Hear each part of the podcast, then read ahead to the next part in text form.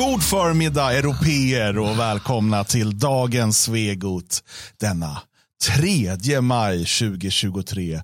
Och vi har lyssnat på Christer Sjögrens I Love Europe. Denna, eh, ja, det sägs att det här är en pro-EU-låt. Eh, tolkar ni den så? Nej, jag tar den som en glad, eh, festlig eh, låt där man hyllar det europeiska.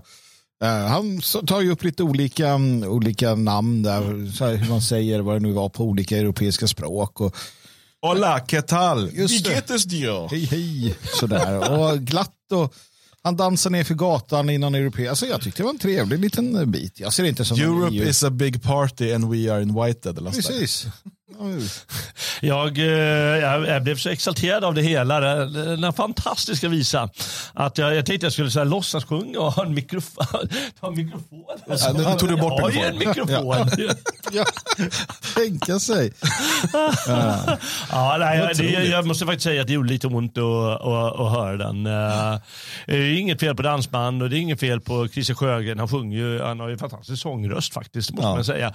Men eh, hela konceptet är så tillrättalagt eh, på något skumt sätt. eh, att det gjorde lite ont. Men jag tror att det här var någon Melodifestivalen-låt. Och det märker man på produktionen att den är väldigt så anpassad det, det. man, man hör på texten, det är någon som skrivit texten i det syftet och det är någon som producerat i det syftet. Mm. Och de här små, eh, vet inte varför. Det kom någon flamenco-gitarr och sådär Ja, flamenco-gitarr som sprudlade där i bakgrunden. Och så lite den här eh, europop, eh, vad, vad det nu betyder, eh, Mm. biten. Eh, ja, ja, nej, det, det gjorde lite ont, men eh, vi hyllar det ändå. Jag hade kunnat köpa dem där det varit någon sån 90-tals eh, med den liksom glädjen som fanns då och så inför liksom EU och folk var så här, nu kommer det nya här och, och så. Ja. Men eh, 2008 känns lite så här, jag vet inte. Jag vet inte, men, och den vann ju inte heller. Eh, varken i Sverige nej, eller nej. fick inte komma vidare sen. Men, men eh, vi ska ju prata en hel del Europa och EU. Eh, och vi ska titta på en debatt sen mellan Jimmy Åkesson och eh, Johan Persson. Mm. Eh, räknar med att det kommer flåsas. Fantastiskt. Eh, Som jag längtar. Som, eh, och, och, det är ju med anledning då utav att Jimmy Åkesson återigen har lyft lite grann på den här Swexit-stenen. Åtminstone sagt, vi kanske borde utvärdera EU-medlemskapet. Och det är väl i kölvattnet utav den här migrantpakten då som, som ju Sverigedemokraterna är emot och inte tycker att Sverige ska eh, acceptera. Mm. Eh, Medan Johan Persson eh, har varit ute på Twitter och sagt att det enda som ska diskuteras det, är, det är om vi ska gå med i euron eller inte. Eh, Jag, jag tänker att eh, jag ska ta det så här, men Johan Persson har eh, rätt. Eh, han har saken på sin sida här. Eh, lite Det är grann. spännande. Så det där, det där ska vi prata om. Och om vi hinner efter det så ska vi ta upp en, en tittarfråga som kom i, kommentarerna igår angående Elsa Widding som vi pratade om igår men, men då det, det är en tittare här som har eh, lite idéer om varför Sverigedemokraterna gör som de gör. Han heter Niklas som har skrivit här. Så vi ska gå igenom hans kommentar och ge våra fem cent på det. Om, eh, man kan ju alltid lämna kommentarer under programmen så plockar vi gärna upp dem i i kommande program om det finns något att diskutera kring det. Men jag tänker att vi ska börja i Götlaborg. Mm. Det är viktigt. Ehm, Bra- bra det är ju plats. väldigt få som vill sluta där. Utan det är ju någonstans många börjar men väldigt få slutar. Så att säga. Ehm, jag har ju släktforskat en del. Mm. Ehm, min, min pappa är ju adopterad eh, från Nordkorea, nej från, eh, från Göteborg. Eh, och eh, jag har ju då eh, nu tagit reda på mer om min biologiska släkt på min fars sida. Mycket judar i Göteborg. Mycket göteborgare om inte annat. Ja, Eh, och det är ju snäppet värre. ja det. Alltså, nu må- nu måste jag köra ett raslarm här. Vi hade nordkoreaner och vi hade judar och vi hade göteborgare. Oj, oj, oj. Jag vet att ska man till Göteborg så har man med sig flaskor och Stenar i en korg. just det, så var det. Det, det, det är sen gammalt. Eh, men, eh, så att jag, jag har ju väldigt mycket Göteborgs eh, blod tydligen. Eh, vilket gör, för först fick jag mitt den här DNA-testen med etniciteten. Och då var det så här, åh, skönt. Men då spesade de ju inte upp att det där de kallar för skandinav, att där i fanns det göteborgare. Nej, Aj, aj, aj, aj. det det. Vi, Ja. Vad kom du fram till till slut då? Mitt göteborgska arv. Det är, att det är ganska stort. Eh, och, men det är också eh, min, min biologiska farfar. Han är ju faktiskt född i Sveneby. Mm. Eh, alltså inte långt härifrån, här i Skaraborg. Det är lite roligt. Så att eh, man kan säga att det, det är halv Skaraborg, mer, sen är det mer västkust Göteborg på farmors sida. Mm. Nej, men det, vi håller inte emot dig eh, så, så mycket. Jag har ju inte gjort det där testet ännu. Ja. Ännu säger jag som jag då avser att göra det vid något tillfälle. Det kan vara rätt kul att se hur mycket Cringen är. sitter på spårvagn i Göteborg just nu här. Till Stackars dig Cringen. Vi, eh, vi, Men det, det är som tunnelbana fast utan tunnel va? Jag, tycker, jag älskar spårvagnen. Jag, jag hatar ju tunnelbana. Man ska åka under ja, precis. Vi, vi, vi, ska vara, vi ska liksom gå runt och, och, dyrka det här jävla nekrofili som sagt. Det, Det här, nu gamla och döda. Vadå som sagt, det här pratade vi innan sändning. Nu får du tänka på att våra lyssnare var inte med på Nej, redaktionsmötet just det, just det. när du började skälla ut Jalle för att han var nekrofil. Ja.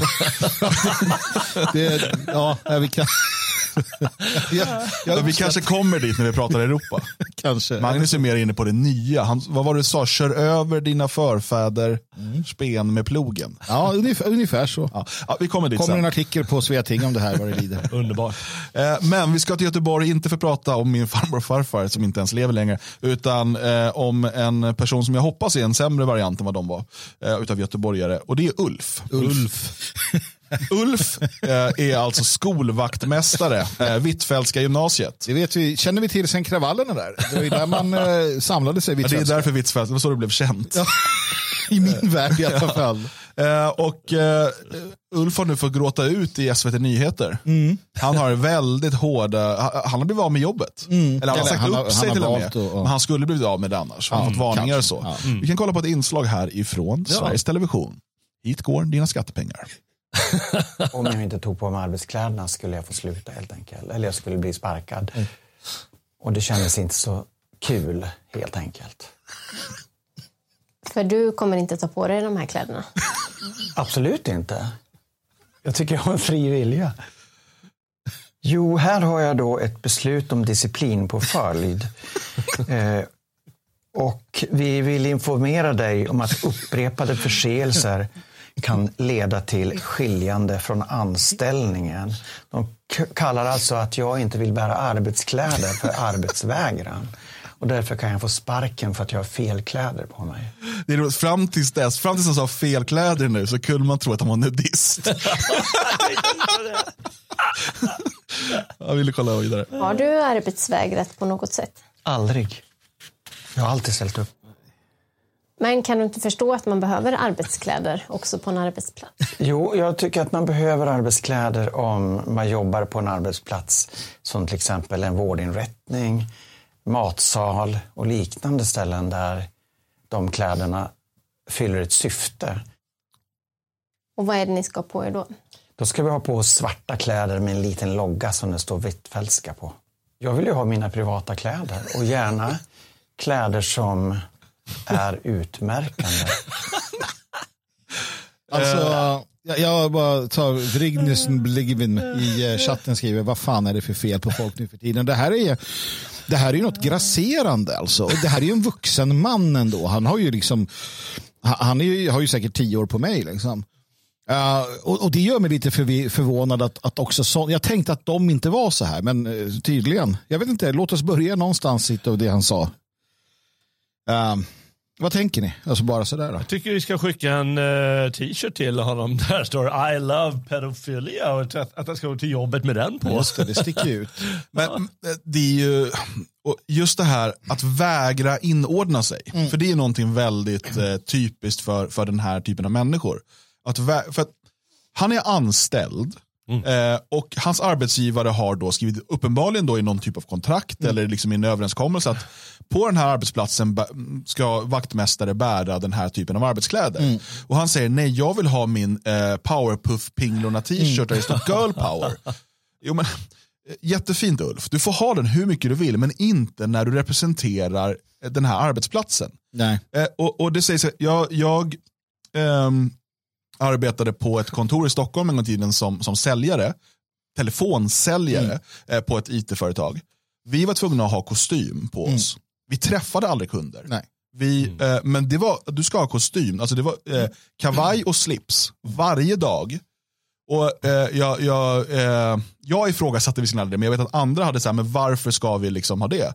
Så här, för att du är här och representerar företaget. Men vi träffar ju ingen. Nej, men du representerar inför dina kollegor, inför dig själv. Och vi kommer hit och vi eh, eh, säljer de här it-produkterna. Ehm, och det var väl bara, vadå? Det jag gick inte i kostym privat. Men det är väl klart att jag tar på mig det. Det är det som är sagt att jag ska ha på jobbet där jag är anställd. Och här säger ju då eh, arbetsgivaren eller då skolområdeschefen eh, att vi anser att det, har ett, det är ett viktigt symbolvärde för vaktmästare att ha arbetskläder till exempel för elever och personal på skolan när det kommer leveranser, hantverkare och andra besökare. Jag, jag tycker att, vad, vad är problemet? Varför? Jag tror att han är arg över det faktum att han har inte behövt göra det här tidigare. Det här är något de hittade på för ett år sedan. Uh, eller vad det nu var, så att han ska behöva vara den här. Men, men som sagt, de har väl utvärderat och kommit fram till att jo, är du vaktmästare, en vaktmästare, han hämtar och lämnar saker, han skruvar i glödlampor, han, han fixar och donar, han går runt där, han rör sig fritt på området. Det finns ju ganska många som går på Hvitfeldtska, alla känner nog inte honom i namn, utan vissa kan undra vad är det för gammal bög som går runt här med powerpuff-tröjor och sådär. Och i dessa tider vi lever i så, så då är det ju helt klart rimligt att du har en snygg pikétröja eller vad det nu är med, med Hvitfeldtska loggan. Att lärarna inte behöver ha det, det är ju för att de inte hämtar och lämnar saker på samma sätt eller vad det nu kan tänkas vara. Men, men lärarna får nog inte ha vad som helst på sig heller. Nej, men jag, vet inte, jag, ja, jag vet inte. Jalle, du har ju arbetat som lärare. Finns det Ja. någon gräns? Får man klä sig hur man vill som lärare? Ja, jag har inte, jag har inte varit med om motsatsen i alla fall. Nej. Men det finns väl någon sorts eh, liksom, outtalad regel. Eh, men man kan ju, bara för att ta hans sida lite, kan man ju gå till den underbara debatten som brukar dela folk eh, eh, vackert. Eh, om, man ska ha, eh, om eleverna måste ha kostym eller klädsel eller inte. Och där är ju, då är det ju plötsligt något helt annat. Ja, vad tycker ni? Jag är ju för skoluniform. Mm. Jag är för att skolan ska få avgöra det själva, eh, tycker jag. Alltså, men men jag, är, jag är själv en anhängare av det, ja. Eh, men jag vet inte om det ska vara liksom en, eh, om det, om det ska vara allmän lag på det, att det ska vara skoluniform. Men, men ja, kanske, jag vet inte. Jag, jag, ehm, men, så att jag är inte emot mot det generellt sett heller. Jag, framförallt så är jag inte emot att det finns regler för hur eh, elever får klä sig i skolan. Till exempel keps inomhus eller sådär. För det är också en sån sak som idag, så här, nej men vadå, jag får väl ha min keps på mig om jag vill. Ehm, och det var ju en diskussion här om, ehm, vad var det, engelska, engelska skolan, eller vad heter den här friskolan? Just det. Eh, och då var det ju prat om det här med de här korta kjolarna som de sa, de hade några regler för hur korta kjolar man fick ha. Och det var ju jättehemskt tyckte media Ja, det var jättehemskt, och tyckte feminister. media. Ja. Eh, jag tycker att det är rimligt. Ja, men det är klart det är rimligt. du ska, då kan de väl säga att den går, ja, nu kan jag inte, hit. att den går i F-höjd liksom. kjolen. Sen ska, jag, ska, man börja, ska man behöva säga sådana enkla saker som att först och främst att du, att du får det är ju väldigt bra till exempel i det här yrket. Jag, jag förutsätter att han rör på sig en del och han går runt. Att inte behöva slita på sina egna kläder, det är också en, en sak det handlar om. Uh, men just synlighet och så vidare, alltså det är många yrken där, där man vill att de ska ha eller kräver eh, att de ska ha uh, arbetskläder. Det skulle vara tydligt, om du kommer in i skolan så ser du att det här är, en, det här är vaktmästaren, Ja. han jobbar här. Om han går runt i jeans och powerpuff pingla t-shirt så bara, varför är det en pedofil i den här Ja, men skolan? precis, och då kanske han får stryk av föräldrar som Ja, kommer och liksom jagar ut honom och sådär. ja, det skulle jag göra. Men sen så hela hans det här, nej absolut inte, nej jag tänker inte. Alltså det här, den här obstinata inställningen, det är ju verkligen som ett litet barn som, Ja, som det- säger nej jag tänker inte ha det här. Nej, men jag tycker inte det är något problem. Han sa ju upp sig. Ja, han gjorde jag menar, då är Han grät ju ut också, då. Han grät ju ut, det är ju pinsamt. SVT ska försöka göra sin hets, precis som du sa Mm. där. Att, eh, att då ska media komma och, och lägga sin näsa i blöt och de gör ju alltid fel. Jag vet inte hur de lyckas media, men de gör alltid fel. Mm. Att de ska ta, ta, här ska han få, få på något sätt göra snyftreportage eller få, få gråta ut. Varför säger de inte, ja men det är väl bra här uh, Ulf att du inte jobbar där längre då? Ja, men precis. Du, Du- du, han vill ju vara sin egen herre. Det är perfekt. Men jag tycker också det är företag. intressant för att det står att han tidigare har jobbat som lärare och nu är vaktmästare. Jag vill inte tala ner yrket vaktmästare. men jag bara menar att vi har lärarbrist i Sverige. Ja. Och lärare har generellt sett högre lön än vaktmästare. Och högre status än vaktmästare. Det kan vi bara konstatera. Jo, så är det väl. Vad gjorde Ulf som gjorde att han sen blev vaktmästare på skolan? Ja, jag tror att det är bättre betalt. Det kan vara. Kanske Micke det. Pettersson skriver här i chatten, sådana här regler tenderar att uppkomma när någon sticker ut, någon som behöver direkta order för att sköta sig. Mm. Kan det vara så att Ulf är anledningen till att de har infört regler om arbetskläder. För att han inte kan klä sig, för tidigare var det så men ni kan ha era privata kläder. För folk klädde sig ändå propert. Sen började han komma i sin powerpuff pinglorna t-shirt och de bara, "Pff, okej vi får införa uniform. Ja, men sånt, där har man ju, sånt där har man ju varit med om, upplevt och sett själv det här att ja, men helt plötsligt så bara det måste liksom införas saker för alla för att det finns någon som inte så här, ja men vi ska börja med pissprov här nu på åkeriet. Ja. Eh, det blir pissprov. Och så ser man en som så här, nej, min integritet kränks. Jag slutar så, okej, okay, vi skiter i det här med pissprov. Det behövs inte längre. Eh, eller så här, måste komma vid en viss tid på morgonen. Ja. För att annars kommer kanske någon inte in och så vidare. Men det, det, det tråkiga är att alla då måste. Eh, Sen tror jag att, jag tycker i det här fallet tycker jag att de ska ha en uniform. Jag tycker det ska stå personal stort som fan. Eh, så att man vet när man kommer in i skolan. Men generellt sett så, så är det ju så att många får lida för att, vi alltid, för att det alltid finns någon idiot som inte kan eh, sköta sig. Vi- Vissa tycker att ja, men det här är liksom någon sorts eh, friskolorna ska göra reklam för sig. Men ska, man måste också tänka på att eh, skolan vill ju, de vill ju skapa en image att man ska vara stolt över att man är på Hvitfeldtska. Och det gäller ju både eleverna som går där och personalen som jobbar där. Och att då ha, ha något sorts symbolspråk för det. Men det är ju självklart. Jag, menar, jag har jobbat i butik, jag måste ha, tog på mig någon töntig kostym där också. Liksom skulle, för jag ska slänga upp bananer, vad ska jag på den här fåniga klädseln för? Men det är ju ändå, det är självklart, det är så det funkar bara. Det är så det funkar. Han, han säger att han gillar att sticka ut och det får han jättegärna göra. Men det är ju det att när han är på jobbet så ska han inte sticka Nej. ut. Då är han en del i en grupp. Han, han representerar, som du var inne på, företaget, skolan. Han ska ju sticka ut och visa jag är Hvitfeldtska. Hvitfeldtska är jag. Det här är det bästa som finns. Eller på Ica. Ja, men jag gillar att sticka ut min Konsumtröja. De bara, men du jobbar på Ica. Jag bara, men jag gillar att sticka ut och vara udda. Så här. Jaha, nej men okej då. Liksom, Ja, ja, ja. men jag, jag, jag får ändå säga han har så mycket integritet att han säger upp sig och söker ett nytt jobb eller vad han nu ska göra. Han kanske blir arbetslös, kanske inte är så bra i och för sig. Men... att det fanns något mer. Jag tror att det finns något mer i den här historien. Jag tror också det. Det är något Ja, de inte berättar något. här. Ja. Eh, Alla ni som tror att eh, han- går eller har gått på Hvitfeldtska, det måste vara en del eh, göteborgare, om inte de stängde av efter min inledande Ja. random göteborgare här. Eh, Känner ni till Ulf? Vem är Ulf? Vad har han gjort? Visa på dockan vad han tog på Ja, er och berätta för oss. Ulf? Kontakta oss på kontaktatsvegot.se. Här finns en hund begraven. Eller ett par powerpuff-pinglor åtminstone. Någonting är det. Det är något som inte... Something is rotten in In, Hvitfeldtska. in the state of Hvitfeldtska. Eh, Ah, ja. Så, så kan det gå. Eh, hörni, vi går vidare och kollar på debatt. Vad tror Mm, ni om vi det? Absolut, absolut. Känner ni, känner ni som redo för en... Jag har saknat Johan Persson, så jag vill... eh, Jag vill att han, hoppas han har många korvar i munnen. ja, Eh, för att eh, igår så publicerades ju en debattartikel av um, Jimmy Åkesson. Eh, vad, vad fnissar de? eh, Va? Skit i det. det var, jag bara såg en... Oproffsigt. Ehm, Ja. eh, utav eh, Jimmy Åkesson angående att eh, EU-medlemskapet måste utvärderas och Johan Persson då från Liberalerna högg på det här och tyckte att det här det ska det fan inte göras. Det enda som ska utvärderas är eh, medlemskapet, eller liksom euron. Eh, så låt oss titta på den här debatten och se eh, hur, den går helt enkelt. Kanske kommer de överens till slut. Persson, du har ju reagerat rätt starkt på den här debattartikeln. Du skrev att det är helt uteslutet att ompröva Sveriges EU-medlemskap. Du skrev också att det är svårbegripligt hur någon efter Brexit-haveriet kan ens tänka den här tanken. Varför reagerar du så starkt? Ja, för att jag tycker det är väldigt svårt att förstå. Eh, Det svenska medlemskapet i EU har tjänat nationen väldigt väl. Det har bidragit kraftigt till vårt ökade välstånd. Det har bidragit kraftigt till vår ökade säkerhet och gett oss mer inflytande i, i vår del av världen. Och det är också plattformen för eh, det viktigaste miljösamarbetet som finns i världen. För att Europa måste Okej, vi kan bara börja här. Norge är inte med i EU. Dessa osäkra... Har Norge under den här tiden inte fått någon, det inte blivit något välstånd, ingen säkerhet, ingen, vad var det nu var han sa.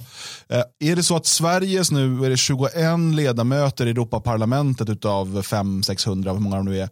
Eh, är det det som är vårt ökade inflytande då i den här regionen? Jag, jag bara, för så här, vi har ju tyvärr eh, ännu inte uppkommit, kommit på ett sätt att se parallella tidslinjer och liksom veta om vi hade röstat annorlunda 90, eh, 94 hade vi eh, liksom då gått hade det gått åt helvete för Sverige då? För det påstår ju Johan Persson, men han har ju inte heller, mig veterligen, tillgång till denna maskin där han kan uppleva den, den alternativa tidslinjen.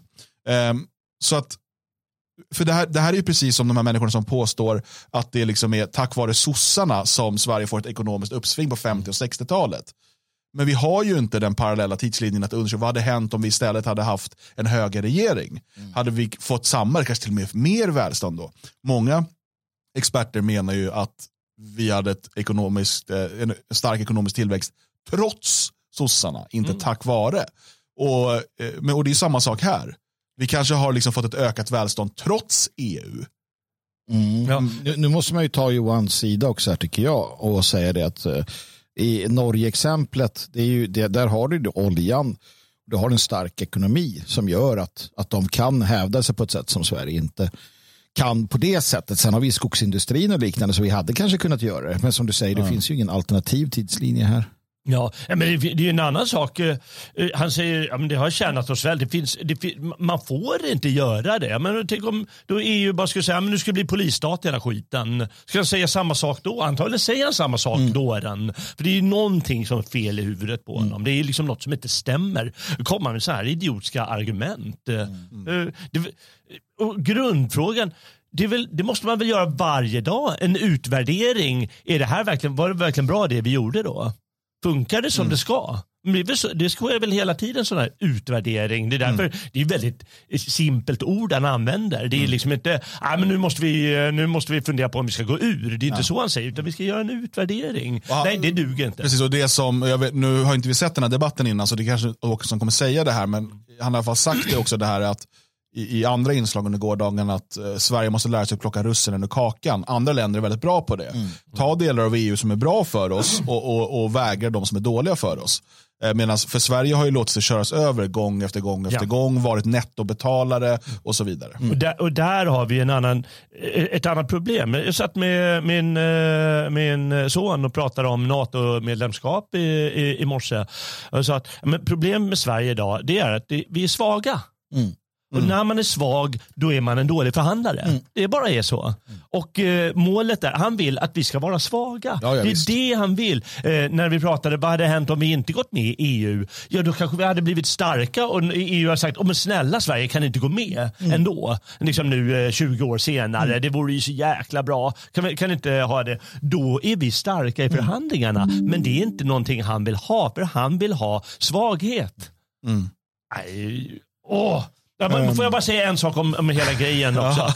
Ja, men, vad, vad, vad, är det för ett jävla pajasland det här? Ja, men, titta på den här studion. Först kommer en kvinna som pratar falsett så här nästan. Vad är det för en debatt som ska föras? Och sen kommer han med sina alltså, rätt dumma argument. Han ska vara partiledare ja. för ett riksdagsparti. Ja, men jag skäms Regeringsparti som en hund. Ett regeringsparti. Ja, jag skäms som en hund. Ja. Gå, gå till en korvkiosk gubbjävel. Mm. Han, han är minister. Nej, och som Stefan eh, Waltersson skriver i chatten, alla företagare eh, utvärderar en investering och så borde ju Sverige göra. Ja. Det är väl eh, löpande utvärdering. Är det här bra för oss eller inte? Mm. Eh, ja tillsammans visa vägen. Ska vi klara klimatutmaningarna så är det så otroligt viktigt att Europa tar två steg framåt än att Sverige så tar tre steg. Så du dumt det här som Jimmy Åkesson skrev då? Ja, men det är klart att man ska titta över alla frågor och kunna eh, ompröva utreda. Men vi vill ju utreda att Sverige ska bli medlemmar i euron. Det skulle ju Sverige tjäna kraftfullt på. Men det luktar ju lite med den historia som Sverigedemokraterna har en risk att man skulle vilja lämna EU-samarbetet. Mm. Men nu har Jimmy sagt att han eh, inte menar att det är fallet. Så vi får höra själva. Ja, vad säger du om den här reaktionen? Du fick ja, men det är så svårt att förstå det. Om man nu har den övertygelsen som Johan Persson har med att EU har varit så förträffligt och så oerhört avgörande för vårt välstånd. Och så, då måste man inte vara rädd för en utvärdering som jag faktiskt föreslår här. Utan tvärtom, då borde man ju välkomna den utvärderingen så att alla vi som tvivlar på EUs förträfflighet får eh, någonting annat oss till del. Så att jag förstår faktiskt inte det. Men det är klart att och det där, för det tänkte precis samma sak. Vad är han så rädd för? Mm. Han är övertygad om, vad var det han sa? Att EU har gett oss välstånd, säkerhet, kommer rädda, ge oss bra väder. Vad nu. Du vet, eh, ja, men låt oss utvärdera detta då. Låt oss sätta en oberoende eh, utvärderingskommitté eh, med eh, deltagare från höger till vänster Eh, och gå igenom. Eh, har EU varit bra för Sverige? Finns det saker vi hade kunnat göra bättre i vårt förhållande till EU? Och så vidare. Nej, nej, nej. det här ska inte ens utredas. Nej. Det är precis som med eh, massinvandringen, framförallt fram till 2015. Det ska inte diskuteras. Nej, och, och, och där, vad han uppenbarligen är rädd för, det är att människor som tittar på SVT och så vidare börjar tänka. Mm. Det är det som är, de är livrädda för att folk ska börja tänka. För då kanske de ifrågasätter honom också. Ja. Att det blir ett demokratiskt problem, menar jag, när svenska politiker vill genomföra lagstiftning i Sverige. Det kan handla om bensinpriserna, det kan handla om invandringen, det kan handla om eh, gårdsförsäljning av alkohol eller migrationspolitiken som har varit väldigt, populär, väldigt eh, uppmärksammade senaste veckorna. Det är klart att, att eh, när vi sitter och förhandlar, vi tillsammans med regeringen kommer fram till hur vi vill ha det. Och sen är det byråkrater och andra länders politiker i Bryssel som säger stopp och belägg, det där får ni inte göra. det är klart att det blir ett demokratiskt problem. Att, att, att, det kan vara ett problem och någonting som kan behöva utvärderas, att, att Sverige då ska ha släppt för mycket makt till byråkrater i Bryssel?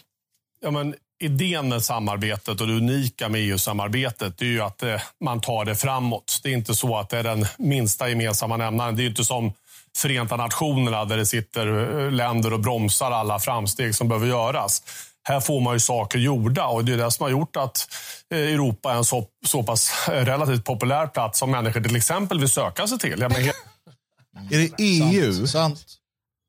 Är det EU? Okej, okay. mm. så de, då bör vi alltså avveckla EU fort som fan. Han säger att det, det är på grund av EU som vi har massinvandring från Afrika och Asien. Hade det inte varit för EU så hade vi varit jävligt efterblivna här. Ja, och då hade ingen velat komma hit. Nej, det hade de inte. Jag tycker inte att han har starka argument än så länge. Jag tycker att de haltar eh, ändå. Mm. Ja, det verkar mer som att han inte vill prata om det här. som att han inte kan. Nej. Hela... Du ser det här problemet som Jimmy alltså jag, jag ser det som att ett mindre land eh, har mest att vinna på ett ordnat, reglerat samarbete. Eh, där Jimmy Åkesson säger byråkrater, men det är ju klart att eh, eh, rule of law, lagbundenhet, domstolsprövningar, ordentliga genomgångar och förberedelser och i värsta fall en och annan votering i vissa frågor. Det är inte allting alltid faller ut i Sveriges exakta eh, vilja för stunden. Det tar ju samarbetet framåt, men det gynnar ju de mindre länderna. Inte... Alternativet är att de stora länderna bestämmer så som det har sett ut i Europa. Men, det är det de gör. Ja, men alltså, hur menar han att de stora länderna inte bestämmer? Om Tyskland och Frankrike, tror jag, nu kan jag vara fel, det kan vara något till, men väljer någonting, då har de majoritet. Typ. Men typ Italien har ju också så här. Ja, men alltså, jag, jag förstår bara inte på vilket sätt på vilket sätt har Sverige en stark röst i EU? Det är ju det att han är ju, han är ju internationell. Alltså, och I Sverige då menar jag inte eh, liksom kommissionärer som, som Ylva, vad hon heter, äcklet.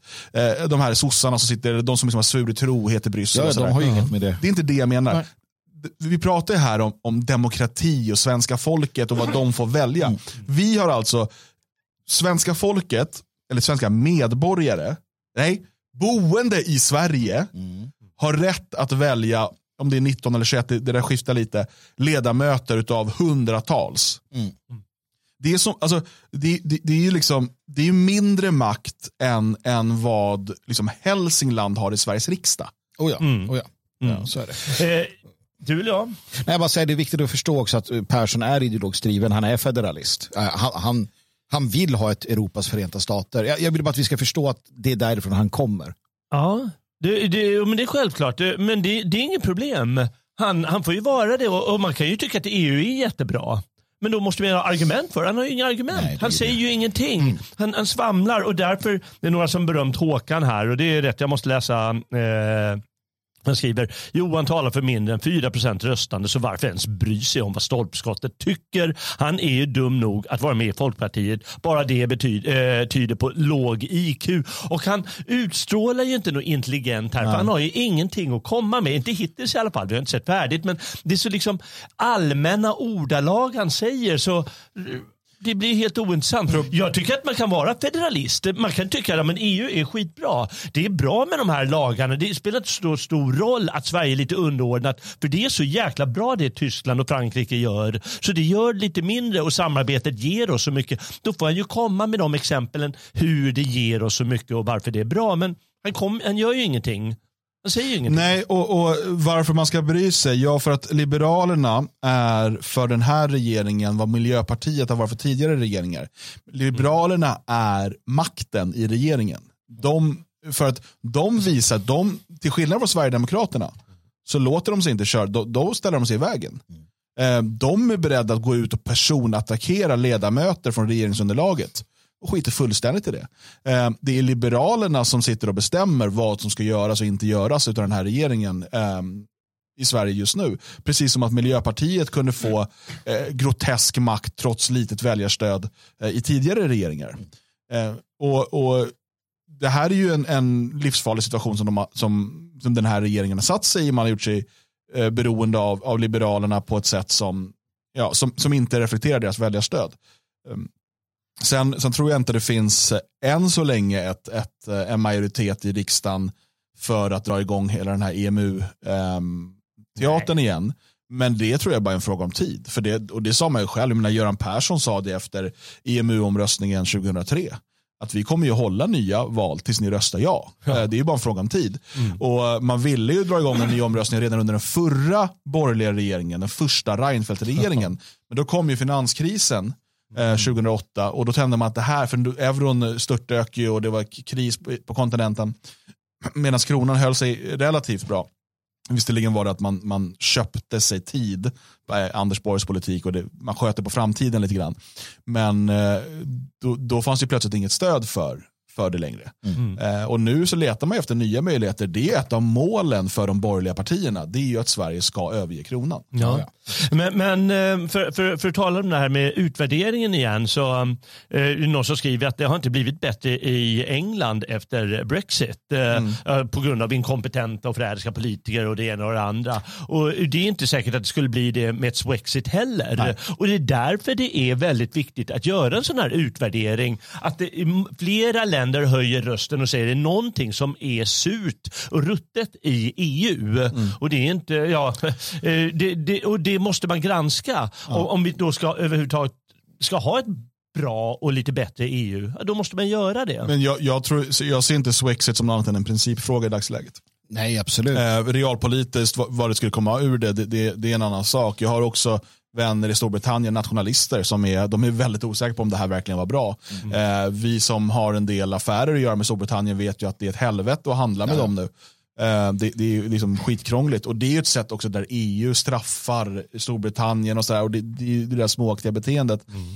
Eh, men men eh, det är inte säkert att, vi säger att Sverige skulle lämna EU imorgon, att det skulle liksom, att, eller så här, det är säkert att det inte skulle innebära att Sverige blev ett paradis. Utan för mig handlar det bara om en, en principfråga. Um, att, att Sverige inte ska. Och när vi nu ser den här migrationspakten och vi ser alla andra saker som EU lägger, lägger på sina länder eh, så är det bara principen av att de här besluten ska inte tas i Bryssel. Problemet är om inte besluten tas i Bryssel, var tas de då? Tas de i Sveriges riksdag? Mm. De tar sig snarare i eh, liksom, eh, ganska ljusskygga liksom, träffar utan eh, mediainsyn. De tas, eh, hur mycket av det som beslutas i Vita huset påverkar det som sker i Sverige. Eh, och eh, hur mycket påverkas inte av det som tas i styrelserum bland eh, massiva eh, företag och deras inflytande.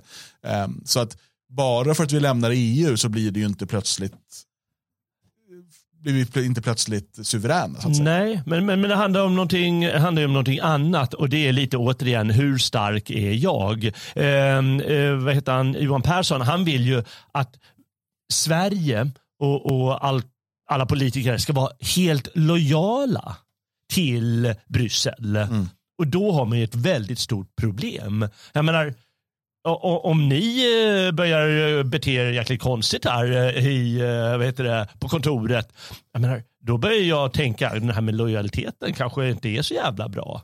Mm. Man kan inte vara helt lojal, utan man måste ifrågasätta det titt som tätt. Men, annars, blir man, annars blir man svag. Det är ju som med det mesta andra, de har ju gjort allt de kan för att det inte ska gå. Det är ju precis, visst principen är bra och så vidare, men skulle vi skulle vi göra slag i, slag i saken och göra som Storbritannien så skulle vi naturligtvis uh, få enorma problem. Uh, eh, EU är vindiktivt. Alltså, EU hade det, gjort det som EU har, samma sak. Ja, ja, ja så är det. Och, och dessutom, alltså man, man ska inte glömma bort att ehm, EU är inte en förutsättning för, men idag så är det, alltså, när det gäller handeln inom, där, inom EU, så är alltså, det är väldigt viktigt för många svenska företag. Uh, och vi hade kunnat ha den handeln inom Europa utan EU. Problemet är att så länge EU finns och Sverige då lämnar EU så kommer man inte ges tillgång. Då kommer det vara de här strafftullarna och så vidare som Storbritannien nu åker på. Eh, för att EU bygger också upp makt genom sin storlek såklart. Och om du säger då, nej men jag vill inte vara med. Eh, man måste ha det här klart för sig. Att, att det kommer på kort sikt, eh, om vi släpper principfrågan, på kort sikt skulle att vi lämnar EU vara en hård smäll för Sverige.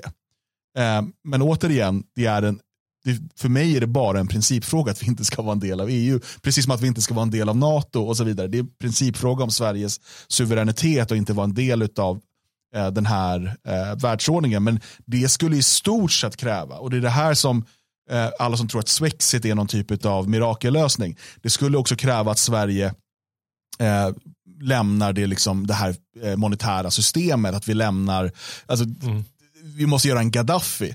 och Det gick inte så bra för Gaddafi, liksom, eh, för att han försökte lämna. eh, och det är andra som har försökt det och det, det, det, brukar besvaras med, med, med bomber och så vidare. Jag såg faktiskt igår, nej förrgår, en ganska intressant dokumentär om NATOs bombningar utav eh, eh, utav Jugoslavien eh, och eh, hur Ja, det, det, är väl ganska mycket som tyder på att det kanske inte hade så mycket med de stackars albanerna att göra. Utan Nej. att eh, man höll på, eh, inte ville vara en del av USAs imperium helt enkelt. Ja, säkert. Just det. Vi kan bara se bombningar som skedde mot FNs vilja, mm. fast utan, utan stöd. Mm. Ja, illegala bombningar helt enkelt, eh, det fina NATO. Um, så att vi kanske man får skilja på principfråga och realpolitiska konsekvenser. De senaste 100, 200, 300 åren. Sverige, du, Sverige vinner mer än eh, Sverige förlorar. Är det det? Vad, vad säger du om ja, det? Som jag säger, hela idén här från mig är ju att vi ska utvärdera det svenska medlemskapet. Dels det, det vill säga, vad har vi vunnit respektive förlorat på att vara medlemmar i EU? Men också hur har svenska politiker och Sveriges företrädare skött sig under de här snart 30 åren i våra förhandlingar? Har vi varit tillräckligt tuffa? Har vi varit tillräckligt bra på att ta tillvara svenska intressen? Eh, är det, är det rimligt när vi överimplementerar EU-lagstiftning i Sverige eller kan man bli bättre på att plocka russinen ur kakan? Det är det jag menar att vi måste titta på. Nu har vi varit medlemmar i... Jimmie Åkesson, bara för att det, det är inte så många år sedan som vi hörde här som ni hyllade Brexit. Eh, det var inte heller länge sedan som ni ville ha en ny folkomröstning om EU här i Sverige.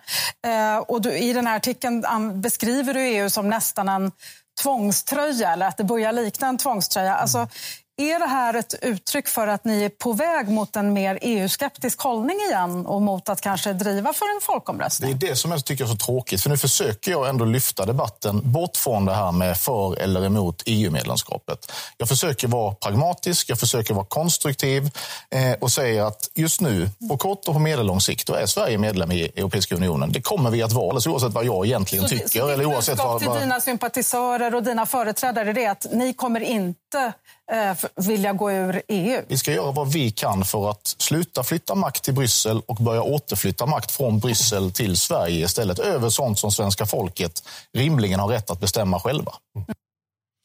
Vad är det han säger? Vi ska inte lämna EU, Nej. men vi ska, ha, vi ska inte låta EU ha så mycket makt. Mm. Problemet med den inställningen, och vi har ju hört det här från Sverigedemokraterna och den här idén om att eh, förändra inifrån och så vidare. Förändra inifrån är ju svårt på grund av att man är ganska, ganska små, eh, alltså Sverige. Eh, nu har man visserligen partigrupper och så vidare där det finns eh, man hittar samarbeten med, med Fidesz, med, med eh, Nationell Samling och sådana som har ganska många mandat. fortfarande ingen majoritet såklart, men, men det finns intressanta samarbeten där. Um, men eh, problemet är ju de här eh, fördragen som ratificeras hela tiden har gjort. Alltså, EU är något helt annat idag än vad det var vid folkomröstningen mm. eh, för 30 ehm, år sedan. Ja, eller grundandet för... Eh, ja, eller grundandet, om man pratar kol och stålunion mm. och så vidare. Um, så, att, så det var ju inte det här som svenska folket fick ta ställning till. Eh, och vi kan inte som medlemmar i EU riva upp de eh, fördragen, i alla fall inte utan att man har någon typ av majoritet i parlamentet. Nej, nej, eh, utan, eh, de, och de här har ju också då dikterat att ännu mer makt lämnas över till Bryssel. Ja, det, det är ju ett, ett självspelande piano. Jag, menar, nu, nu, jag tycker det är bra som man påpekar i chatten, någonting man gärna glömmer när, när man får någon sån här brexit-yra eller svexit-yra, det är att eh, alltså, EU-medlemskapet är, är i grundlagen. Det är alltså olagligt som det ser ut nu att lämna EU. Alltså vi får Ja. inte. Men sen, sen, sen finns det ju då, vi har ju pratat om det tidigare, att kanske kan man se ett EU där, för vi har ju Ungern och Polen är ju fortfarande kvar till exempel, eh, mer liksom nationella krafter. Och jag, jag tycker det är lite intressant, för man pratar ju nu om ett snabbspår för Ukraina Mm. in i EU. Jag tror inte det är så smart av EU. I, inte så mycket av så här, ekonomiska skäl eller så. Eh, Men jag tror inte att EU riktigt har förstått hur radikala nationalister eh, det finns i Ukraina och hur stort stöd de faktiskt har Mm. eh, och, skulle kunna få i sådana val. Jag tror att det skulle vara jobbigt för Bryssel att ha de här. Ja, men låt oss de- hoppas. Jo, precis. Det, det, är så här, det kan vara så en anledning att jag vill inte för Ukrainas skull att de ska vara med i EU. Jag tror inte att det är bra för Sverige ekonomiskt på kort sikt. Men det skulle bli en jäkla rolig show i Europaparlamentet. Ja. Så därför, go, go, go. Men det är ju som alltså, man tänker att ja, men, om Ungern lämnar och går med i BRICS-samarbetet, jag har väldigt svårt att se sådana såna framtidsscenarier. Att, att Ungern då lämnar och blir en del av den ryska ekonomiska sfären med Kina och Sydafrika. Eh, Ja, Nej, men det, det tror jag inte heller. Och eh, Orban höll ett tal nyligen där han pratade om eh, just den här framtiden. Och han, han menar ju det att vi ser ett nytt maktcentrum växa fram eh, och det ligger snarare i Polen än i Tyskland. så är det. Eh, och, och alltså Polen, Ukraina Mm. eh, och liksom hela den eh, geopolitiska eh, sfären där. Eh, och där talade han också det om att med tiden måste ju de rysk-europeiska relationerna ehm, liksom återuppbyggas. Ja, förr eller senare. Ja, Så precis. är det. Alltså, så är det. Det kommer inte ske imorgon och sådär. Eh, och, men att eh, ha, han, har, han menar ju då att eh, Washington och, och Bryssel är väldigt oroliga över det här nya maktcentret Mm. som växer fram och därför vill man kunna kontrollera det. Mm. Ehm, så att jag, jag tror, och jag, där, med den analysen som Orban gör, jag har det klippet på min telegramkanal om, om någon vill titta, ehm, så eh, vore det ju kontraproduktivt att, att, att röra sig närmare Ryssland. Mm. Eftersom att de snarare har det här centraleuropeiska. Ja, ja, visst. Sen ska man komma ihåg, och det är, det är om, man, om man djupdyker lite i historien och tänker på hur Leon Degrelle tänkte när han, alltså flamländare var han, eh, när han erbjöd sina tjänster för tyskarna och gick ut i strid tillsammans med sina frivilliga. Så hade han en idé om att om vi blöder och dör för det här nu så kommer vi ha en mycket bättre position än alla andra när det här kriget väl tar slut så kommer de som har stått, på frontlinjen ha ett moraliskt övertag som jag tror ingen idag kan förstå. Det pratas här om att landet är utbombat och blottat och de har inga pengar, ingenting. Nej, men de har en massa människor som någonstans har förtjänat eh, genom, i, i, i kraft att vara ett frontland. Har, har liksom, alltså det moraliska, eh, den stridsviljan som finns och så vidare. Alltså, Ukraina kan mycket väl bli en jättestor aktör när det här växer fram med Polen i ryggen. Eh, och det finns den här, eh, liksom, det finns ju en antiryskhet här också. Eh, som, som definitivt man kommer spela på länge, länge, länge än. Så att, att det här kan bli en, en, en stor, en stor liksom makt inom EU med allt vad det innebär. Med då också radikala nationalister och eh, stridsdugliga män som på ett helt annat sätt än, alltså de är, de är så långt bort från hur vi är och mm. förstår och tänker. Ska de då börja titta mot väster och, och EU? Nej, jag håller med, jag tror inte de riktigt vet vad de gör. Nej, eh, tvärtom. Eh, det, när, när, när du framställer det på det här sättet eh, så, så känns det som att de spelar ett högt spel som de antagligen inte kan kontrollera. För de, de tror ju att ah, men med lite ekonomisk tjosan så, så fixar vi det här. Men mm det finns många krafter i världen och många som är mycket starkare än penningen. Absolut, och jag menar återigen, det finns en enorm propaganda som har riktats framförallt mot nationalister som på många sätt har slutat begripa vad det finns. Alltså den, den nationalistiska strävan som är väldigt stark i Ukraina. Man, man får för sig att det är någon NATO-armé och att det är liksom spjutspetsen för den så här, eh, USA, EU, Israel. Men då vet man ju inte vad det är för människor som är vid frontlinjerna. Man vet inte vad Biletski och de tänker. Man har inte den insikten i hur den nationalistiska tanken går. Och det är hundratusentals människor härdade i strid. Ehm, som, som har, jag menar en vanlig ukrainare är ju typ SD gånger någonting. Eh, och, och när det kommer till de här, eh, de här liksom förskjutningarna vad det kommer till, man säger att ja, men går de med i EU då blir de ju homosexuella allihopa. Kan ingen, ingen kan ju tro på det själv att det är det som, som händer. Eh, I alla fall inte över rimlig tid. Eh, du har ju andra som, jag menar, titta återigen på, på Ungern eh, där man utan tvekan upprätthåller en, en traditionell eh, samhällssyn. Eh, så att nej, eh, jag tror att det här är väldigt intressant att se. Och, och det är ju det att NATO och, och USA, de, gör, de måste ju göra det här. De, de kan ju inte bara släppa. Uh, utan de måste fortsätta, för nu har de investerat i det här. Uh, det har hänt tidigare i historien, hur saker och ting bara svänger om. Liksom. Så att, nej, jag tror det blir mm. mycket spännande. Ni, ni, ni, sitter ju i samma regeringsunderlag och har en väldigt annorlunda syn på EU kan man säga. Alltså nu är Sverige... Eh... förlåt, herr svensklärare. Ja. Ni har en väldigt annorlunda syn på... Ni har en väldigt annorlunda syn. O, man har väl olika syn? Ja. Men man kan ju fortsätta med den. Ni har en annorlunda syn än vad vi har. Fast det var en inte, annan syn än vad vi har. Hon menar att ni har en väldigt annorlunda syn än Ah, ni, ah, ja, alltså, ni de, två, två ja, har. Ja, just det. Ja, då är, ja, kan man, det blir jättekonstigt. Ni har en väldigt annorlunda ja, ni, ni, förlåt, har... förlåt mitt, uh, ja. mitt, uh, min, ja, min språk. Det var ju mer alla dessa stamningar och vet, hon vet ju inte vad hon säger. Det antagligen därför det blir fel. Hon säger fel för att hon, hon vet inte vad hon vill säga. ordförande i EU, kan det vara ett problem att att Sveriges regering talar med dubbla tungor. Mm. Vad tror du? Ja, nu ingår vi ju tyvärr inte i regeringen. Eh, men att vi har olika syn på det här är ju ingen hemlighet. Det är partiet i regeringsunderlaget. Ja, och det är ingen hemlighet att det finns en skillnad i synen på det europeiska samarbetet mellan oss och Liberalerna. Som ju, jag har frågat liberala ledare i många år. Vad är det ni inte vill ge EU makt över? Jag har fortfarande inte fått något svar. Eh, vi vill ju börja återflytta makt istället, men det är ju inget problem. Alltså det är klart att det finns en dynamik också inom regeringsunderlaget. Det finns utrymme att ha olika uppfattningar uppfattningar i sånt där vi inte har ett, ett avtalat samarbete. Kan det vara ett problem på det alltså i EU att eh, Sveriges regeringsunderlag talar, har olika inställning här? Nej, men alltså att det Jimmie Åkesson säger, det, det för, den åsikten finns ju i mängder av europeiska länder. Att det finns eh, politiska rörelser som tycker att nationen klarar sig bäst själv och man ska inte ha så mycket bindande samarbete. Men, men jag vill ju, korrekt som Jimmie Åkesson säger, jag vill ju fördjupa samarbetet. Jag vill ju maximal kraft till Sverige och till svenska folket genom att fördjupa det ekonomiska samarbetet. Alltså, maximal kraft till det svenska folket genom han vill alltså ge bort så mycket makt som möjligt till Bryssel för att ge maximal kraft åt svenska folket. Ja. Jag tänker ju fortfarande att det bästa är att nationerna pratar med varandra och så gör man jävligt bindande avtal. Men man, och så, så, så lyfter man bort EU och man lyfter bort överstatligheten.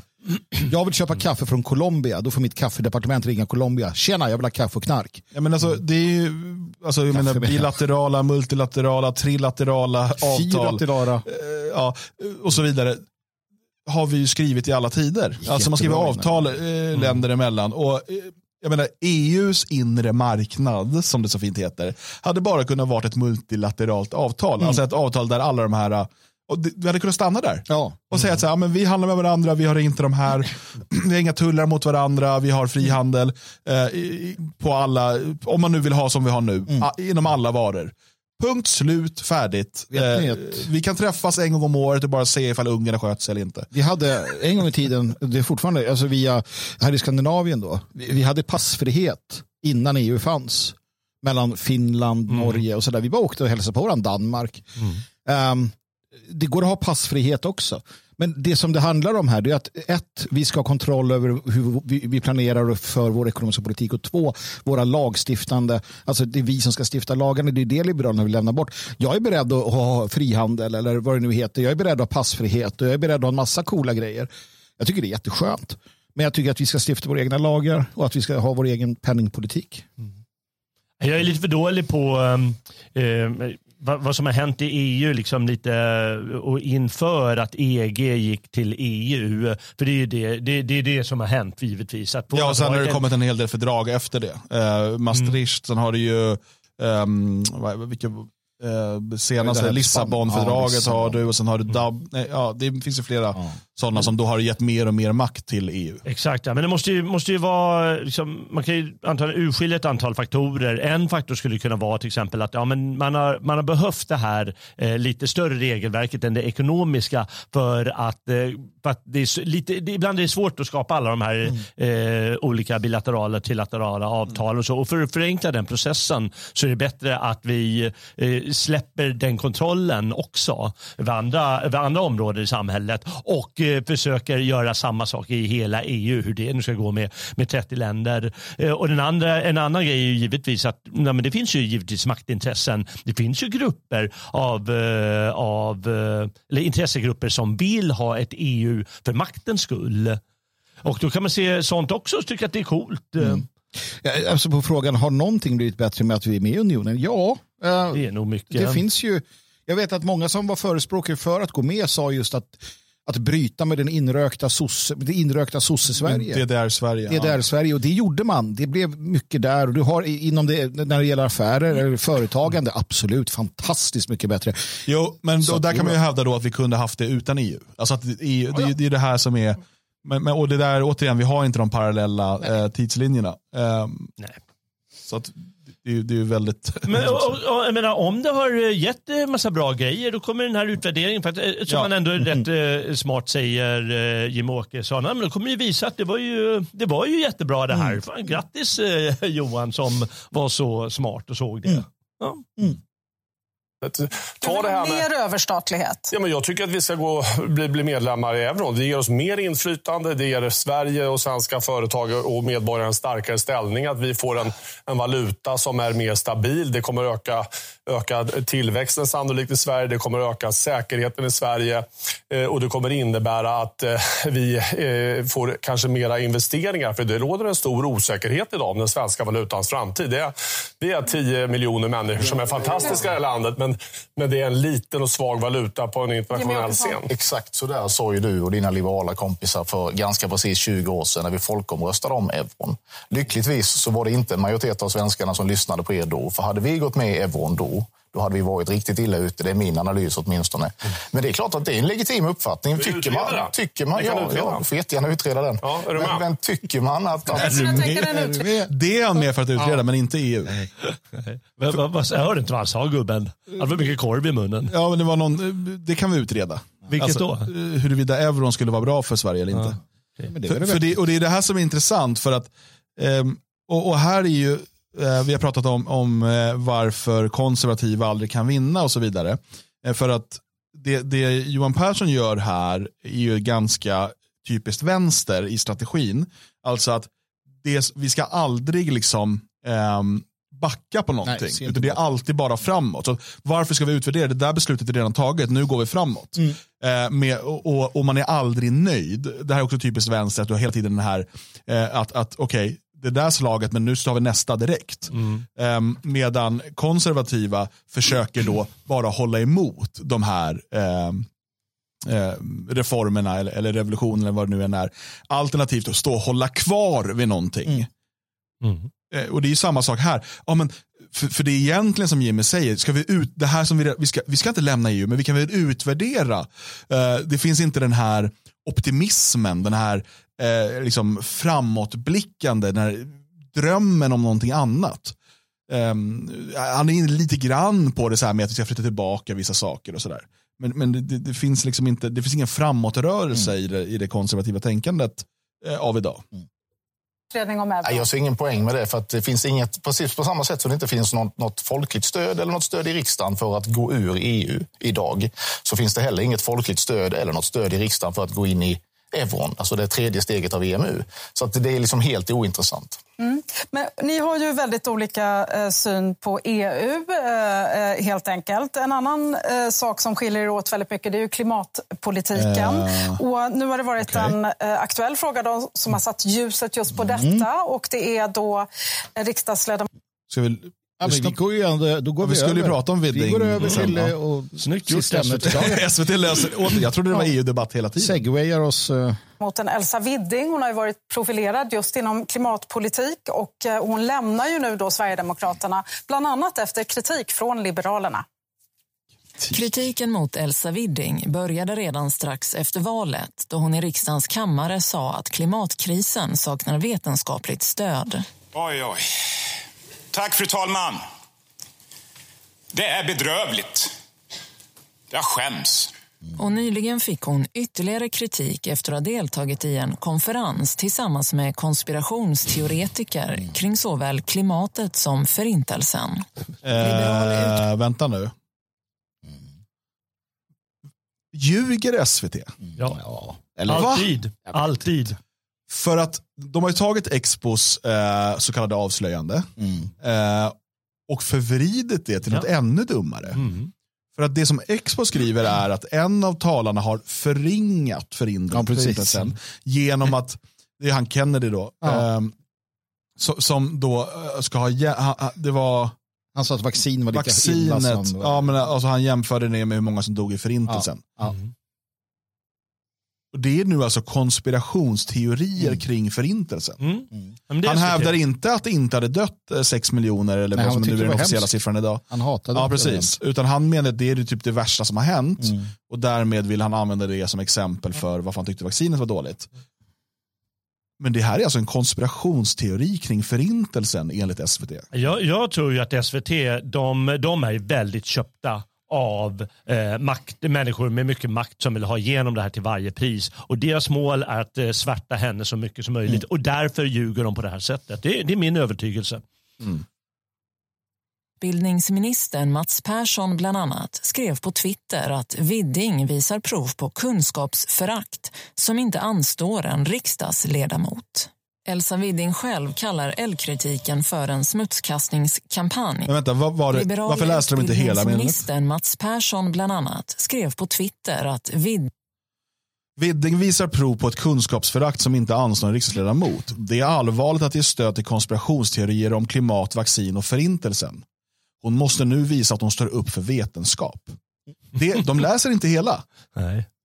För han påstår också att det är konspirationsteorier om förintelsen. Det är denna lögn som SVT trummar vidare och sen väljer man att alltså inte läsa upp hela inlägget.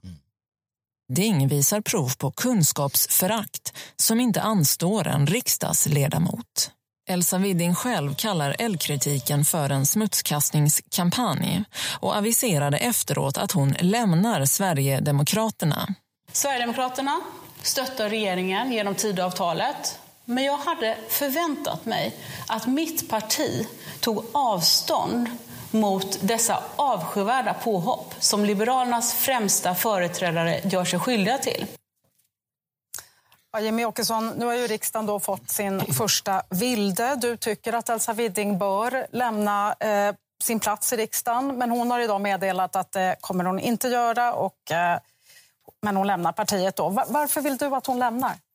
Det är det rimliga att göra därför att hon är inte personvald på sin plats i riksdagen utan det är ju partiet Sverigedemokraterna som har fått den platsen. Hon är också den näst mest personkryssade i Sverigedemokraterna. Sen kan jag tycka att det, det är väldigt tydligt i Tidöavtalet att vi ska inte tala illa om varandras företrädare. Och när man, man går över gränsen i någon mening när man eh, antyder att en företrädare för ett annat parti är förintelseförnekare. Det tycker jag inte att man bör göra och det kan få konsekvenser som vi har sett nu. Eh, Men samtidigt är man en del av riksdagen, är man ledamot i Sveriges riksdag, väljer att delta på en konferens där sällskapet kanske inte är helt känt eller kan upplevas som tveksamt, då får man också ta ansvar för det. Så att du är finns det ett kritisk till att hon deltog i den där jag är kritisk till det, men jag är också kritisk till hur framförallt liberala företrädare har hanterat det. Där Men Ska man komma ihåg då att Sverigedemokraterna har alltså uteslutit medlemmar för att de har läst fel böcker. Ja, de är ju värst i hela riksdagen. Alltså, det är ju bättre att vara Eh, med Liberalerna än SD. Så att man måste bara komma ihåg att, för han är då kritisk till att hon deltar på en konferens. Mm. Eh, det är ändå bättre än hur Sverigedemokraterna brukar vara. Där de inte bara är kritiska utan det är, det är alltså grund för uteslutning. Mm. Att du läser fel böcker. Det är frågan, alltså, hade hon blivit utesluten om, om eh, hon inte hade gjort det här själv? Ja, det tror jag. Wow. Därför att istället för att då framföra kritik bakom stängda dörrar som vi normalt sett gör eh, mellan oss så väljer man att göra det offentligt i sociala medier och dessutom på ett väldigt fult sätt som inte överensstämmer med verkligheten. Och det Ni har tycker jag är passerat en beklagligt. gräns här och betett er fult, säger Jimmy Åkesson. Nej, jag delar inte den uppfattningen. Det är helt eh, korrekt att eh, Mats Persson beskriver det här som faktaförnekelse. Det är, det är lite sorgligt att se faktiskt. Det är, det är inte riktigt värdigt. Vi, Vad är vi det står... som är faktaförnekelse? Ja, men att man säger att det inte finns någon klimatförändring tycker vi är väldigt, väldigt har Det har hon konstigt. inte sagt. Det är ingen som har... Nu står han och ljuger Han står och igen. ljuger Ja, allt han kan. det Men han, det kan vara att han har så låg IQ. Det är inte omöjligt. Ja. Att, han, att han helt enkelt är dum som, jag vet inte. Men alltså här skulle det ju verkligen, för att det där är ju väldigt enkelt att veta att han ljuger. Här måste ju, om, om SVT ska ha något jävla existensberättigande, här måste ju direkt programledaren, nu ljuger du Johan Persson. Ja, verkligen. Eh, Du får, du får ha, ni kan ha olika åsikter, det är helt okej. Men ljug inte. Va, vänligen fortsätt. Direkt, jag menar, Aktuellt, eh, eller om det var Rapport, jag tror det var Aktuellt, gick ju till och med ut, vet, när eh, en Sverigedemokrat hade kallat dagens ETC för vänsterextrema, då gick man ut med en jävla rättelse. Där de fick då, nej de är röda och gröna eller vad de nu kallade sig. Eh, De är inte vänsterextrema. Här får Johan Persson stå och ljuga om en riksdagsledamot och påstå att hon har sagt något hon inte har sagt. Sagt Ja, det Elsa Widding är ju en person som, hela, som bär i stort sett hela det här liksom, Det eh, precis det komplexet av eh, konspirationsteori. Att det är något det annat här- som ligger Det är bakom. precis det här som är problemet. Att om man lyssnar på vad Elsa Widding har sagt om klimatpolitiken, eller vad jag säger för den delen. står du bakom Elsa Widding helt plötsligt? Hennes åsikter? Att, Ja, men, vem, det var därför jag ställer frågan, vad i sak är det hon har fel om?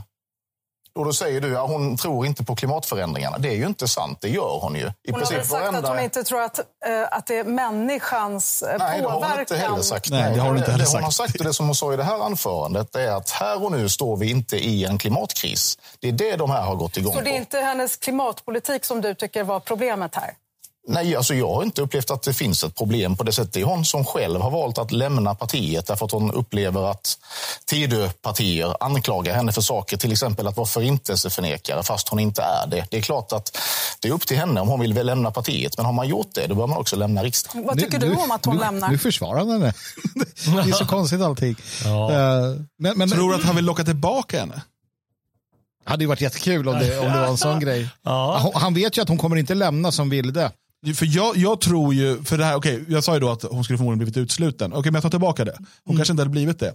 För jag tror eh, nämligen att, för hon hade ju lämnat in eh, ett, nå, någon meddelande till partiet samma morgon som hon la upp sin YouTube-film. Och att det här kanske inte hade föregåtts av någon längre diskussion internt, utan snarare att hon lite nyckfullt kände att fan, ni står inte upp för mig, varför ska jag? Jag tänker inte vara med i det här partiet längre. Eh, och, och, och kanske att det var lite förhastat. Och att hon, så här, mm, Rå, rågången brukar... Det, det, ja, hon verkar ju inte veta riktigt vad hon gett sig in i. Nej. Rågången är säkert att du blir anklagad för något och så, sen får du vänta, du hör av dig, du pratar. Man, hon bara, nej för fan nu skiter jag i det här. Ja. Ja, jag lägger mig i det inre livet på samma sätt som Jimmy Åkesson inte lägger sig så mycket i det inre livet i Liberalerna. Men jag, jag delar Jimmy Åkessons åsikt att, att, att lämnar man eh, sitt parti, oavsett vilket, då bör man också lämna riksdagen. Det är, ju så att säga, det är väldigt få personer som har blivit invalda, möjligtvis någon partiledare, Jimmy Åkesson kanske, ytterligare några till, så, som eh, företräder så att säga, verkligen hela partiet. Men de personer annars som hoppar av, de bör ju lämna. Det är ju min bestämda åsikt, oavsett parti, inklusive mitt eget. Så det, om det är ni ense då. Vi har sökt Elsa Widding idag ska vi säga, men vi har inte fått eh, kontakt med henne. Stort tack för att ni kom hit. Men här, har du jätte, här ser vi ju jätteproblemet. Jimmy gör ju bra ifrån sig. Han försöker ju, han säger du ljuger i princip. Men eh, han kommer ju undan med det Persson. Han kommer ju undan med det. Han kommer undan med att säga att hon har gjort ditten och datten. Och den här jävla meningslösa pa- eh, debattparti, vad hon är för någonting, programledaren säger ju ingenting. Nej. Det är ju anskrämligt. Så här kan vi inte ha det. Det är ju därför man säger så här med så demokrati, hela det här med, med fri media, det är, bara, det är ju bara trams, det är bara larv, det är bara en lek. Det är det. Lite synd att, de inte, att han inte högg där lite på slutet, äh, Åkesson. För det var ju uppenbart att ah, men jag lägger inte i det där. Att han började skruva på sig och insåg att det är lite obehagligt där, den där Persson. Uh, kanske inte fattar dum som han Men är. han kom ju på att han inte har, han Nej, har han inte på fötterna. Han ville bara gå vidare. Han ville gå vidare och få slut på det. Och då ska man egentligen hugga och säga, ja men nu försöker du dra, slingra dig. Va? Kommer inte med lögnerna. Men eh, de är lite för dåliga på det där. Eh, eh, svenska politiker och, och givetvis programledare också. Det är lite Det är synd. det de är vana vid och det är med all rätt. Är de vana vid att kunna säga i princip vad som helst så länge de angriper exempelvis SD eller nationalism eller något som inte är konsensus utan att behöva svara för det. Det, det är en njutning att se när i tysk tv, den tyska, vad han nu var, jag tror han var någon form av miljöminister, när programledaren inte ger sig, Mm. eller om det var angående corona, så bara, men du ljuger ju. Han, du sitter och, och han, då vet han ju till han vet ju inte vad han ska säga till sist, för det, han blir ju drag ner byxorna liksom. Ja, nej, det är viktigt det där. Ja, och det det är väldigt viktigt att de hamnar i de situationerna också, eh, politikerna. Så att de inte är vana och bara, ja, men, eh, jag struntar i vilket. Vilket eh, verkar vara norm nu Det är bara käbbel som Löfven, det var käbbel. Och så vet han i vilket. Kasta papper Vi omkring fick en, eh, på gårdagens avsnitt som hette lotteri eller fascism, där vi också pratade Elsa Widding eh, lite grann, så fick vi en fråga eller en fundering här från Niklas i kommentarerna på, på YouTube-klippet, eh, eller hela sändningen som vi lägger upp i efterhand där. Mm. När han skriver så här. Hej dagens Svegot, har en fundering. Just nu ligger ju Tidöpartierna i förhandling om bland annat plastpåseskatten. Kan det vara som så att SD ligger på hårt för att få igenom sina vallöften på just Liberalerna och därför offrar Elsa Widding genom att få igenom andra viktigare saker? Eh, citattecken på viktigare saker. Liberalerna är ju SDs kryptonit lite i politiken och om SD väljer att spela med på Mats Perssons åsikter lite grann så kanske man får igen det på sin politik i framtida diskussion med Liberalerna. Hade varit intressant att höra vad ni tycker. Ehm, och jag, tror att plastpåseskatten kan vi nog räkna bort från den där, för det kan ju inte vara en viktig fråga i det här att man är beredd att offra saker, bara vi får igenom borttagandet av plastpåseskatten. Eh, och dessutom har väl Liberalerna redan svängt i den frågan tror jag. Tror det. Men eh, eh, det är väl hela tiden ett spel såklart och ett, ett givande och tagande.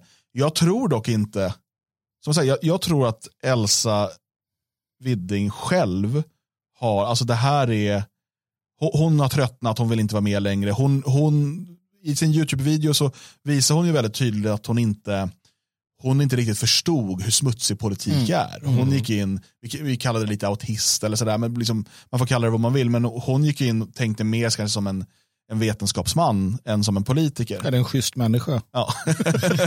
eh, och att, eh, så jag tror, in, jag tror inte att SD offrat henne. Däremot så, just varför tog inte SD henne i försvar innan, det däremot tror jag är en del av att ja, vi får inte stöta oss, vi kan inte stöta oss nu, man kanske ville köra någon, det kanske skedde någonting bakom eh, stängda dörrar, det vet vi inte hur man liksom har snackat där, men man vill inte göra någon offentlig grej av det. Frågan är om det då skedde diplomati bakom stängda dörrar, var Widding informerad om det? Kanske inte. Det gick ganska snabbt allting också. Men, men det jag måste säga är det, ja, jag tror inte heller att när, när utbildningsministern, alltså ett problem vi har sett nu på senare tid är twittifieringen. Det vill säga att ministrar av olika slag bara så här, bleh, de bara bälgar ur sig saker ut- utan att tänka alla har blivit Trump. Eh, Jag tror inte att han, han vart sur när han såg det där och bara jävla CP-vidding gör inte sådär. Och någon annan och så. Jag tycker att ministrar ska inte få ha Twitter. Alltså det, det, är, det är ovärdigt det här käbbandet på något sätt. va. De hinner inte tänka efter innan. Alltså för sin egen skull så tror jag att ge fan i sociala medier om du är liksom politiker. eh, I alla fall i, i, i, av den digniteten som minister och liknande. Det är inte bra. För att jag tror inte att han liksom jag tror att skolministern satt hemma och såg det där och så bara nej nu. Och sen så agerar han för han hatar det här jävla klimattjafset och det där och så bara jävla så. Jag tror att det var så och hon läser det sur. Så ringer någon Jimmy, Jimmy, nu har de varit igång igen. Ja, nu har hon varit på spriten och nu har det hänt och så här och Jimmy så här kan vi ta det imorgon och då vill, vill, Vilding här som nej nu och så blir hon arg. Jag tror att mycket är helt naturligt. Allt är inte ehm, ett utslag för en kallt beräknande. De här är ju människor, skolministern, även om man också är politiker. Mm. En dålig eh, politiker, en, en uh, lögnaktig politiker. Det är det han är också. Ja. ja, nej men det är säkert, han, han gjorde en strandhäll helt enkelt. Eh, Ja, de är ju, det händer ju uppenbarligen. Hade jag varit minister hade jag fan ta mig inte haft sociala medier, det kan jag säga. Inte, inte som jag kontrollerar själv. Nej, då får man ha en PR-person, men då får man, man kan lita på dem. Ja, nej, det, Hörrni, vi har några människor att fira. ja. Grattis till eh, oss för att ni är så fina. Vi brukar ju passa på så här i början på varje månad och tacka er som gör Svegot och dagens Svegot möjligt. Eh, och det är ju alla ni som är stödprenumeranter. Eh, och ni eh, börjar krypa upp mot tusen stycken nu. Eh, och det är riktigt, riktigt härligt. Eh, vi närmar oss denna magiska eh, siffra. Glastaket. Eh, glastaket, ja. Vi ska, vi- då ska vi spräcka det! Ja. Då blir det champagne i Ja, då måste vi studion. köpa Det också. champagne. måste vi köpa en till flaska champagne. Ja, mycket champagne. Ehm, och Och då kan vi äntligen få dricka den här champagnen. För det lär vi ju aldrig få med bilens pappa. Nej, men eh, vi... Eh, 15 stycken nya under förra månaden. Ehm, och Vi tänkte passa på att eh, uppmärksamma er lite extra. Så där har vi då, det är både nya, de kan ju vara återkommande, det vet vi inte. Men de har tecknat en ny prenumeration åtminstone under, ehm, under april. Och där har vi då eh, Nixa, vi har Svensk eh, Vikingin, vi har Rasmus E, Helge, Mossa 321, vi har Hanna, Mirgis, Teddy, eh, Ivebrand, Kenny Heinz, Åsa, Suterture, apropå, Christian och Simon K. Eh, varmt välkomna in i stödprenumerantfamiljen helt enkelt. Verk, verkligen, verkligen. Härligt, härligt att höra. Välkomna in liksom bakom, bakom betalmuren. Där man kan höra och se alla avsnitt i efterhand. Precis. Ja, men det är kul, det är alltid lika positivt. Det, det, det känns ju som att vi gör eh, nytta. Eh, och att det uppskattas. Eh, vi både underhåller och fortbildar och, och bråkar och ibland skäller ut eh, er i chatten också. Så där, lite beroende på vad vi känner för. Eh, jag ska konstatera mig själv rättad bara. Argus där och andra påpekar att det har pågått ganska länge det här mot Elsa. Jag sa att det hade gått snabbt. I min värld gick det snabbt för jag hade inte noterat ehm, hela liksom grejen. Så att det kanske hade funnits tid om man hade velat i alla fall. Så att ibland har till och med ni i chatten rätt. Eh, Det händer inte ofta. det händer inte ofta, det är därför vi, vi finns. Jag säger vi om mig själv. Och hörni, glöm nu inte kolla in sveating.se. Där har ju Ehm, också kommit till några tingsmän. eh, Jag kommer till och, och, och ni är varmt välkomna. Vi får tacka er separat någonstans någon gång. Får göra. Men eh, ni har vår tacksamhet alla, alla tingsmän och alla som är med och stödjer arbetet med Sveating. Det är ju en, en ny satsning ifrån eh, bolaget bakom Logikförlag som i sin tur ägs av det fria Sverige. Eh, och där kom ju igår upp ett nytt avsnitt av podcasten på gamla och nya stigar om Gilgamesh-eposet. Fantastiskt. Vad hette han de träffar? Jag blev så sugen på Baba Ganoush när jag hörde.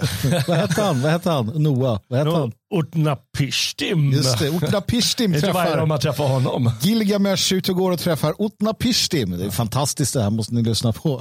Ja, det är Är det. Gilgamesh som är ute och går? Ja, Gilgamesh ut och går. Ja. Ja. Var det han som gillar tjejer också? Han gillar tjejer. Ja, Oj, han, han, han, vad han håller på med tjejerna. Den gamla ur, uriten, eller vad är han för Ja, något? han är från U- nej, Urukit. Urukiten. Ja, ja.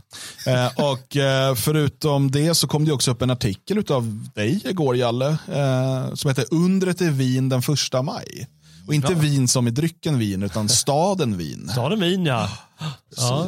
Och det ryktas om att det snart idag kommer upp en liten text till som man kan hålla utkik efter. Kommer varje dag är det meningen. Ja. Om, man gillar, om man är intresserad av vad som händer på Gyngerfronten, Mm. eh, alltså författaren Ernst Jünger, ja, då kan man läsa senare idag. Ständigt aktuellt. Har han gjort något nytt? Han ligger där i graven. Men förutom att publicera texter och förutom att publicera podcasten på gamla och nya stigar eh, så finns ju här också e-böcker att ladda ner eh, och ljudböcker att lyssna på. Eller just nu en ljudbok för att eh, det är ju tack vare ni som är med som tingsmän och stödjer och du får tillgång till alla de här ljudböckerna som vi eh, nu håller på att spela in som vi kan göra det här. Eh, så det här är ju Eh, samtidigt som man får ta del av det så möjliggör man det också. Eh, så det är liksom den här dub dubbelfunktionen. Ja. Eh, och där kommer det ett nytt kapitel från eh, ljudböcker vi spelar in då eh, varje vecka. Varje söndag kommer ett nytt kapitel. Eh, och just nu så finns ett gäng kapitel från eh, Magnus eh, bok eh, Fästning Europa uppe. Eh, men mer är på gång. Absolut. Ja. Absolut. Så är det. Eh, Sveating.se. Eh, hörni, vi tänkte ju börja avrunda den här, det här programmet och eh, fortsätta arbetet här på redaktionen.